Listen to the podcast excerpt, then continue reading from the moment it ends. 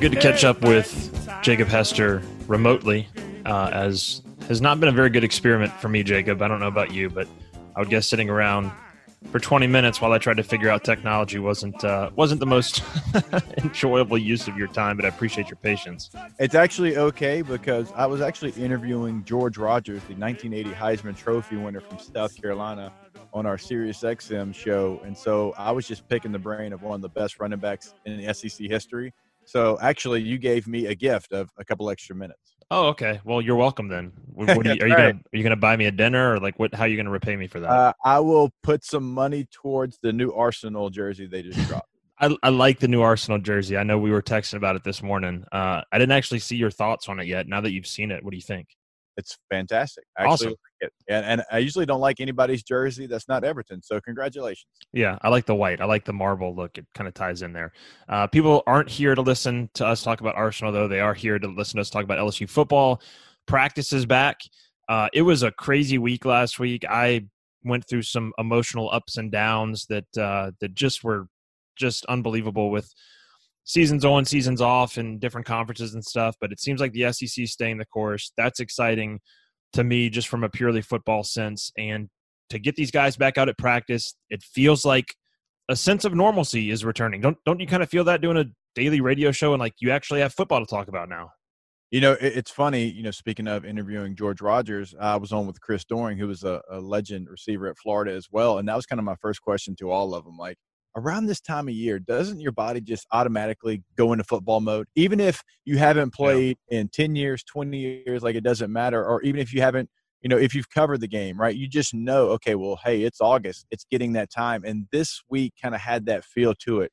We're getting back to some normalcy when it comes to college football because for so long it was what if or could we or may we and now it's we know what it is we know what the practice schedule looks like cody we know the two additional opponents we know the opening week and now we know the full schedule. So everything's kind of happening in phases to make it feel like it truly is football season. Even though we took the windiest road possible to get there it does feel like we finally got to it straight away. Yeah, and if we can get to games, like it has the the makings of a really special season, just because you get all the conference games, and um, I, I'm really liking the way this team's looking. Jacob, just I haven't been out to practice yet. I've I've texted a few people. I don't know if you've been out there yet or not. I, I've been just kind of trying to keep my distance a little bit, um, just to be safe. Once- they kind of get in a rhythm, I may go out there and stand in a corner, 100 feet away from everybody else, and and take in some observations. But I've texted a few people. I've asked a few people. Coach O's had some press conferences. We're, we're gonna um, and, and Jacoby Stevens and Myles Brennan had press conferences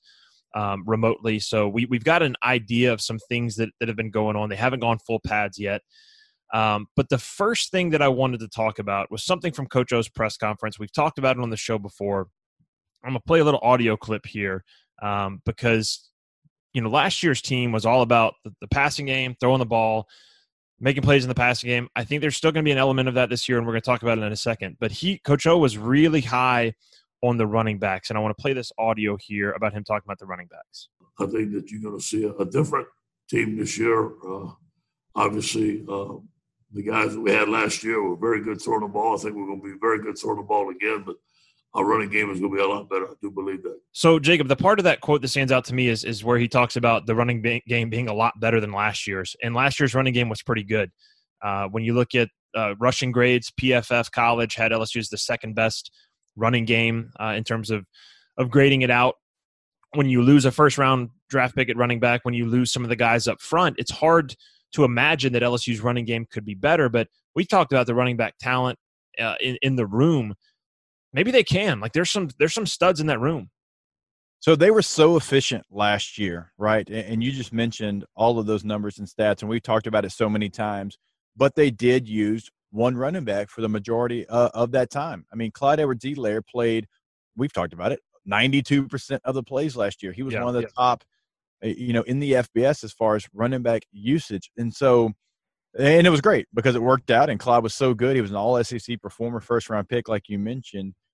But now with this group, you've got some versatility because all of their skill set is a little bit different. And I, I think you're going to have the ability to really mix and match and create mismatches and keep the defense on their toes because Chris Curry and John Emery never going to get, you know, confused for each other. Just like Ty Davis Price not going to get confused for those guys because they all bring something a little bit different to the table. And so I'm excited about this running game because I love competition. I love competition in training camp to see who's going to be the guy. I think that's why Clyde thrived last year. He said, you know what, it's going to be my job. I'm going to go out there, I'm going to win that job, and I'm going to have a special year. And that's exactly what he did. And so I love the competition of these three guys to continue to push each other in training camp, let the cream rise to the top, and let there be a lead back. And then the other two are still going to be key pieces to this offense. And so I'm excited about the running game. I'm excited that you're going to get a couple of different versions. You're going to get some downhill with Chris Curry. You know, Ty Davis Price, we've seen what he can do against a team like Florida when he breaks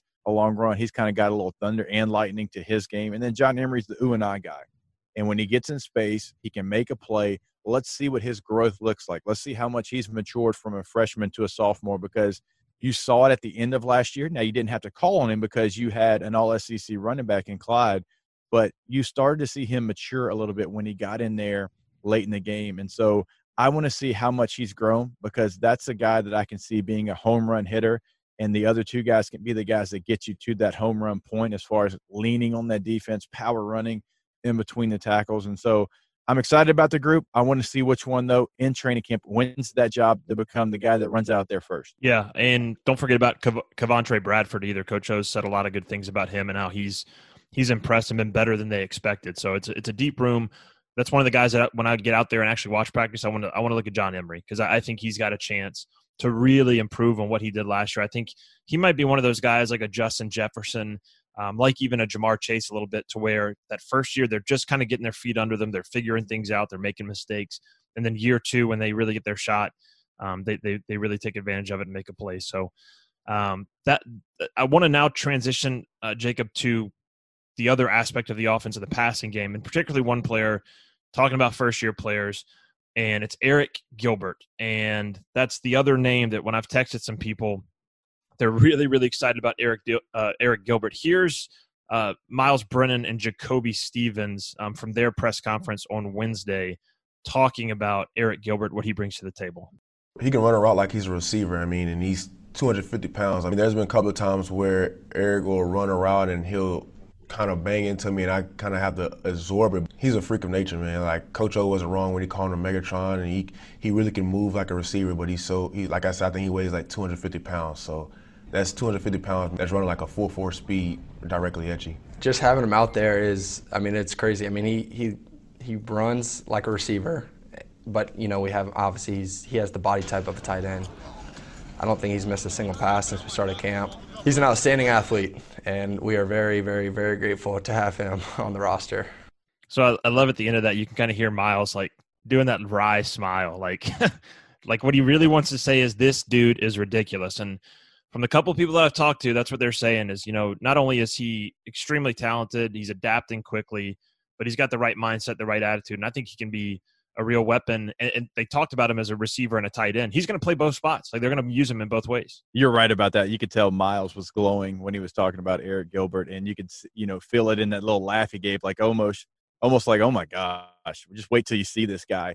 And I think it's important. He's not a receiver that's trying to play tight end because we've seen that in the past, and you can get away a couple plays here and there doing that, but you're going to get exposed at the end of the day. This is a tight end that can play receiver. I think that part of it's very important because he's going to be the starting tight end on this team and he's going to be able to put his hand in the ground if you need him to because he's got the body type if he's blocking on a outside zone or whatever it might be. But he also has the ability, the very unique ability to be an elite guy in the slot as well because he can run all the routes because he's probably going to be faster than you. You know he's bigger than you.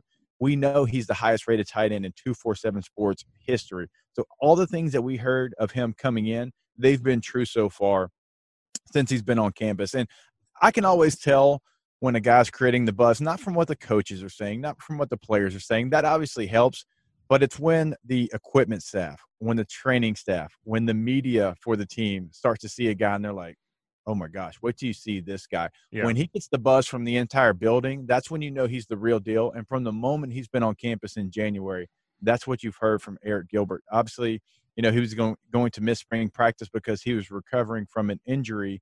Uh, and so that was a little bit of a setback, but he didn't allow it to linger. So now he's back. He's fully healthy. He's already on the practice field. I can't wait to see how they utilize this guy. I mean, you have so many different options. You can motion him to get him in the right spot. You can line him up as a Y on the line of scrimmage if you want to. He can play an F. He can be in the slot running whatever route you want him to run. I mean, this is almost like you've got a cheat code. It's just how do you want to use him? Because I would assume that Steve Ensminger is going to line him up multiple multiple spots and not really let you get you know guess where he's going to be.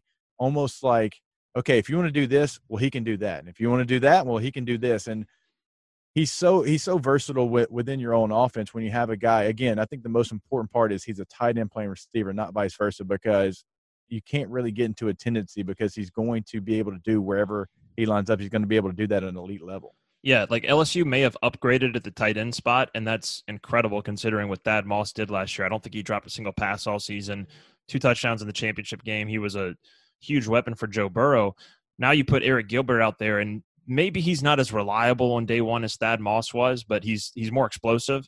And then the other guy is, is Cole Taylor, and just just the he just passes the eye test. Like you just look at him, and he looks good in pads. Um, he he doesn't look like a freshman. He's six seven. He's two fifty. And so with two guys at that spot, you could put them on the field at the same time. Like you know how much Steve Ensminger loves putting two tight ends on the field, and especially when they can be versatile and be moved around. He hasn't been able to do it the last couple years because in 18, Foster was really the only healthy guy, and last year Thad. Um, you, you could mix that and, and, and phony a little bit, but Stephen Sullivan played some receiver too. So gives you a little bit of versatility. And in the same vein, you know, you talk about those two guys, and the receiver room is absolutely loaded this year. Like, of course, you bring back Ja'Marr Chase and Terrace Marshall, like we, we knew that. But if you put Gilbert at receiver, that gives you some depth there. But here, you know, Racey McMath, we've talked about him. Uh, I, I, think he's in for a big year. But the two freshmen, Koy Moore and, and Boutte, like all the reviews from them so far are really, really good. And I mean, like the, we were just talking about the running game and how that might be better this year and maybe more of an emphasis. But the past, like Myles Brennan's got a ton of targets to go to, and that's not even to mention Trey Palmer, who I think could have a shot. So that receiver room too is is just so loaded.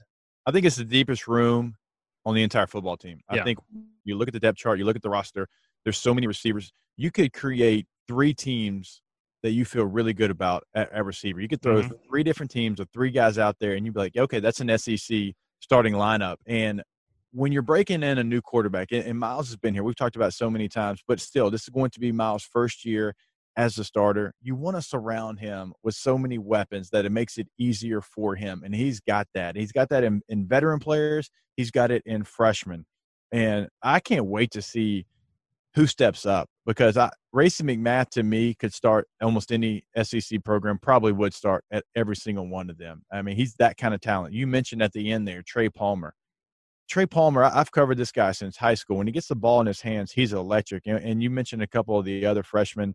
I mean, we saw Koy Moore at, at and what he can do. So you have the perfect mixture of veteran players, younger players, and they're all dynamic with the ball in their hands. And so I, I don't know how you get get them all on the field. That's the challenge is going to be how do you get them on the field? Who kind of finds their role because there's going to be roles. Like you're you're going to have to find guys that that do this well, guys that do that well, and you know Terrace Marshall, Ja'Marr Chase are, are always going to be on the field, but it's going to be a real battle. I, I'll, I'll keep bringing up competition in training camp because I truly think that's when you find out who you can count on, who you can rely on when when things get tough, when it's 98 degrees outside and you don't really feel like being out there. Well, what are you still going to give your team? And I think the receiver room, more than any room on this LSU football team, is going to have the biggest competition because you have so many talented guys fighting for really one, one and a half kind of receiver spots right now. Speaking of depth, one spot that took a little bit of hit on depth is the defensive back room, which, you know, if you're coming into the season,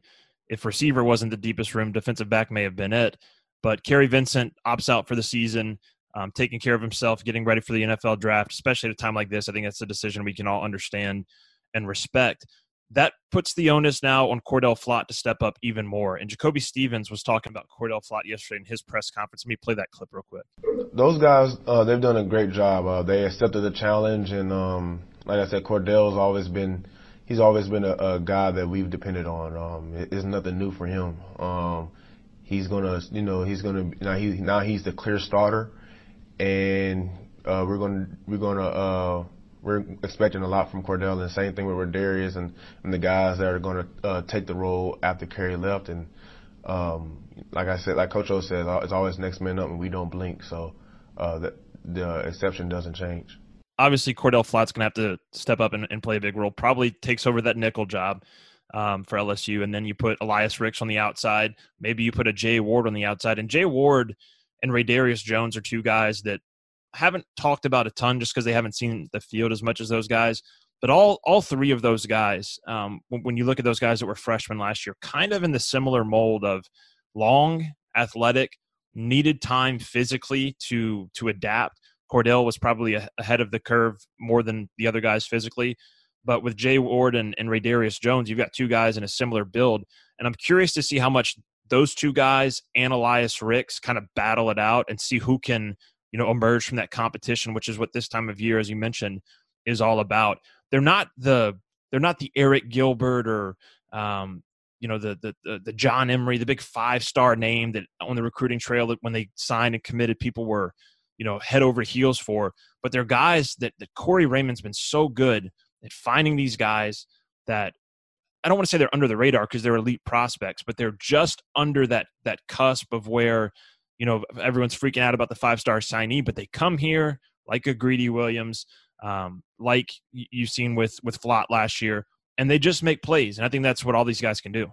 So Cordell Flott last year because Kristian Fulton was was banged up kind of during training camp, got a lot of exposure and he got a lot of experience, and you could tell that played throughout the season. Just getting that training camp experience against uh, Justin Jefferson, against Ja'Marr Chase, having those battles within training camp, and I thought last year as a freshman, I thought he was fantastic. Now, what do you do? Do you put him in the slot and Elias Ricks on the outside? That's what we all kind of assume. But you can, you know, rotate Flott if you wanted to go outside and Jay Ward come inside, and you do have the ability to do that. Even though Flott in the slot, go ahead and print the shirts. I think that's you know marketing wise. Let's just go ahead and do that. But also, Jay Ward had a, had a nice training camp a year ago, but I think it got overshadowed because Cordell Flott was exceptional, and I think Cordell Flott kind of st- uh, stole some of the headlines. But Jay Ward is a guy that they're counting on as well, and they're going to have to because Kary Vincent was going to be a starter on this football team. If you play nickel in college football in in 2020, you know this time with all the spread and everything that goes on, you're going to be considered a starter because you're going to be on the field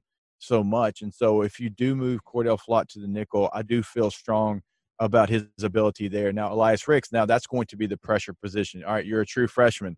We just saw what another true freshman across the way, Derek Stingley Jr., did. Now, you don't have to be Derek Stingley Jr., you just got to be the best version of Elias Ricks. And we know Elias Ricks was the top corner coming out last year, so he has the ability, but there's going to be people that try and teams that try to pick on Elias Ricks off the top because they're not going to throw at Derek Stingley Jr. right now. And so Elias Ricks is important to Kary Vincent leaving the team as anyone, even though he might not be playing the same position. So we know he has the ability. Everything we've heard coming out of camp is, has been positive for Elias Ricks, but I think you're going to have to count on everybody, Cody. Jay Ward's going to have to step up. He's going to be asked to play. When you're a defensive back in college football in 2020, they're going to throw receivers out there. You're going to play so many defensive backs. When I was playing at LSU, it's like, okay, well, we know who our two corners are. We know Steltz is going to be a safety. We know we're going to have, you know, maybe, you know, Chad Jones was kind of that guy that would come in and, and fill in here, there, but it's going to be Curtis Taylor for the most part at the other safety. You played five, maybe six defensive backs where it's eight to 10 now. So everybody's got to be ready. Jay Ward's got to step up. Elias Ricks has to step up. And everything we're hearing so far is they've done that because Kary Vincent, look, played a long time, played a lot of football for LSU got better at the uh, end of last year. So I'm excited to see where they kind of place everybody because I think we assume that it's going to be this, that, and the other, but I want to see where they place everybody because college football teams as well are trying to put their best receiver in the slot as much as they can. Justin Jefferson did it last year for LSU's prolific offense, right? So they're putting their best guys in the slot to try to see, okay, is your third corner going to be able to cover our best receiver. So teams have had to adapt to that defensively. They've had to maybe move who they think's their first or second best cover guy into the slot to, to try not to create that mismatch for the offense. The other defensive spot that I think all eyes are on right now is with the shift of the 4 3 edge rusher.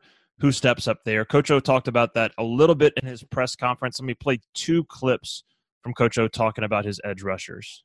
And then in the defensive end spot, we got Andre Anthony is doing very well. And then uh, those guys, um, young guys behind them, Phillip Webb and B.J. Ojulari, I think they're outstanding pass rushers. Travez Moore is doing great at left end. He's actually starting at left end, and him and Andre are starting.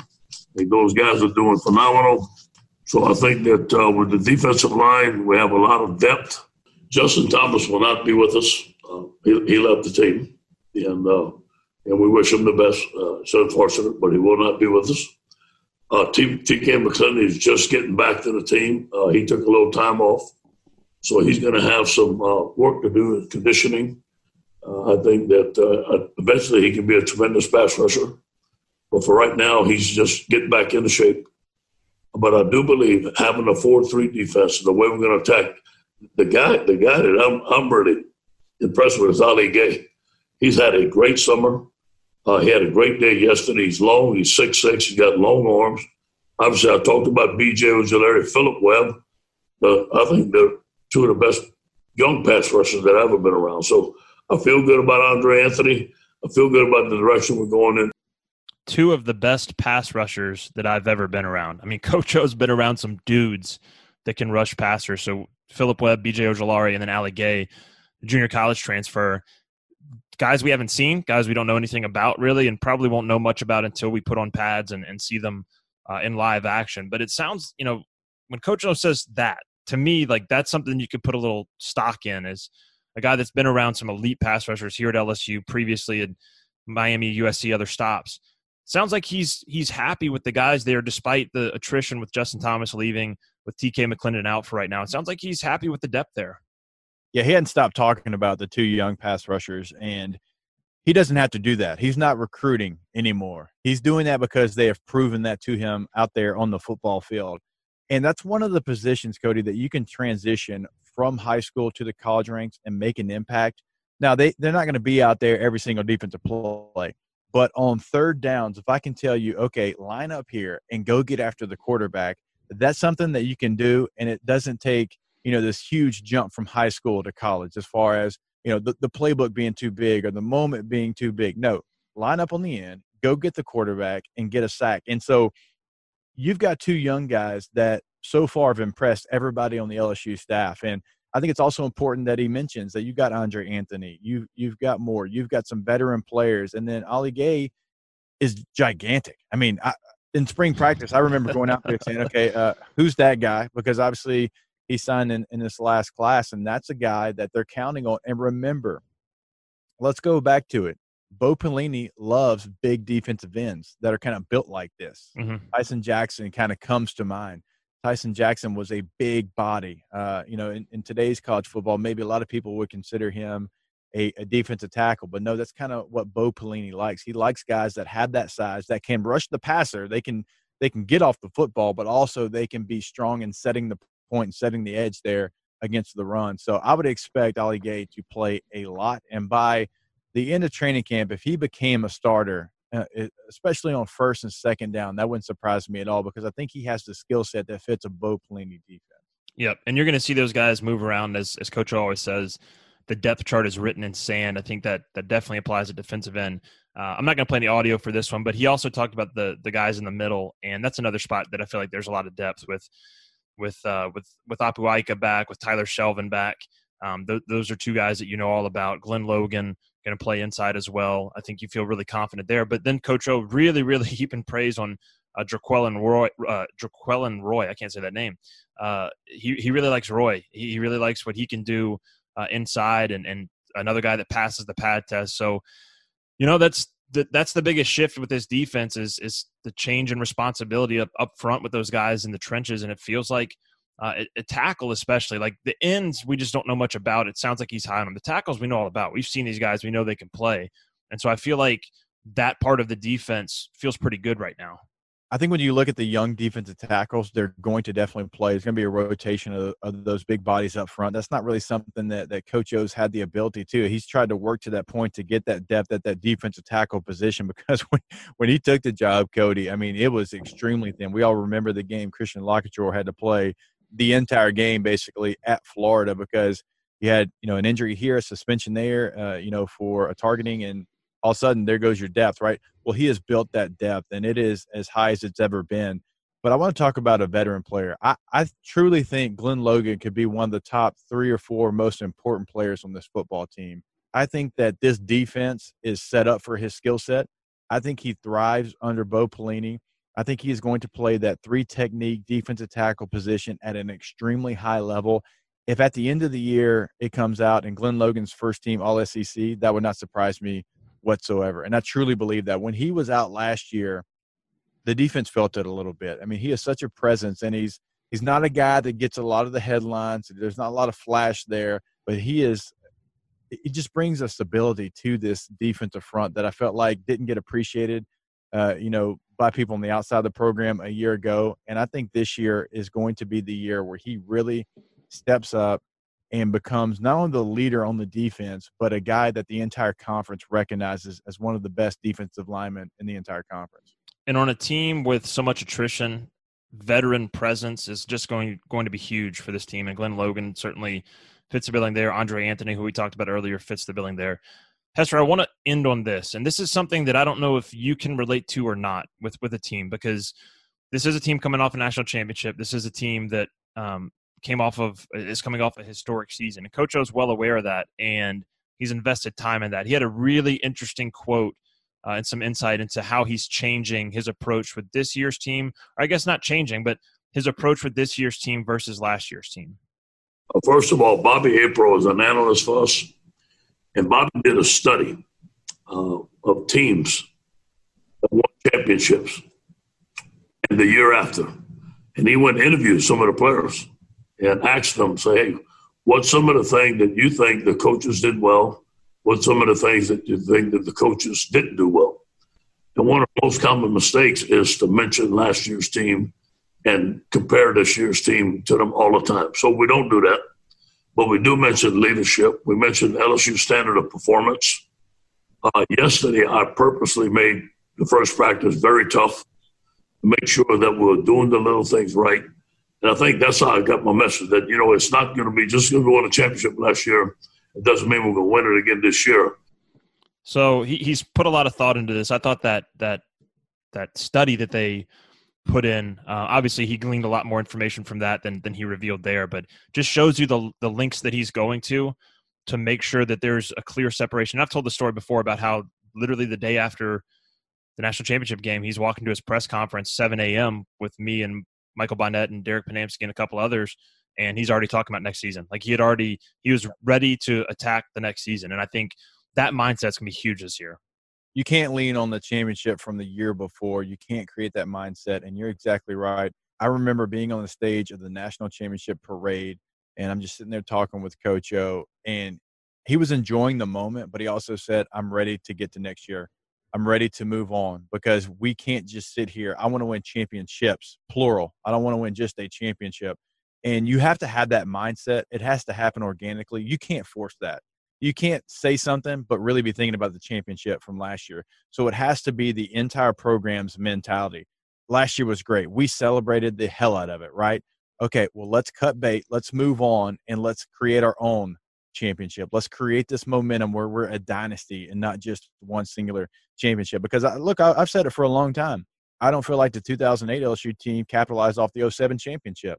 I think there's things that you can capitalize off a championship without talking about it.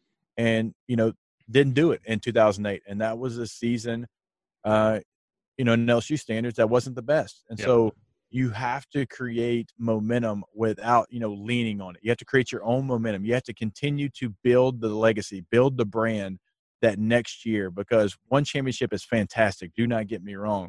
But you want to be a program, and Coach O wants to build this program where that's almost the standard playing for championships and not just the exception to the rule. Hester, appreciate your time today. Uh, I know we're, we're cutting it tight here, so I'll let you get to your radio show.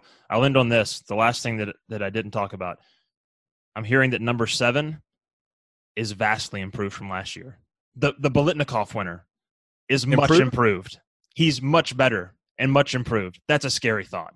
Mm, hey, good luck, uh, corners, safeties, and nickels in the SEC this year because if he's improved from what he did a year ago, he was already on your highlight tape and not for a good reason. He's going to be featured even more this year on your highlight tape. I think I could have a pretty decent year quarterback. Just throw into that guy. Just throw it up to Ja'Marr, let him go get it. Hester, appreciate your time, man. Always, man. Appreciate you. Like nights of old, we fight to hold the glory of the purple and gold. Come on, you Tigers. I said, fight, fight, fight.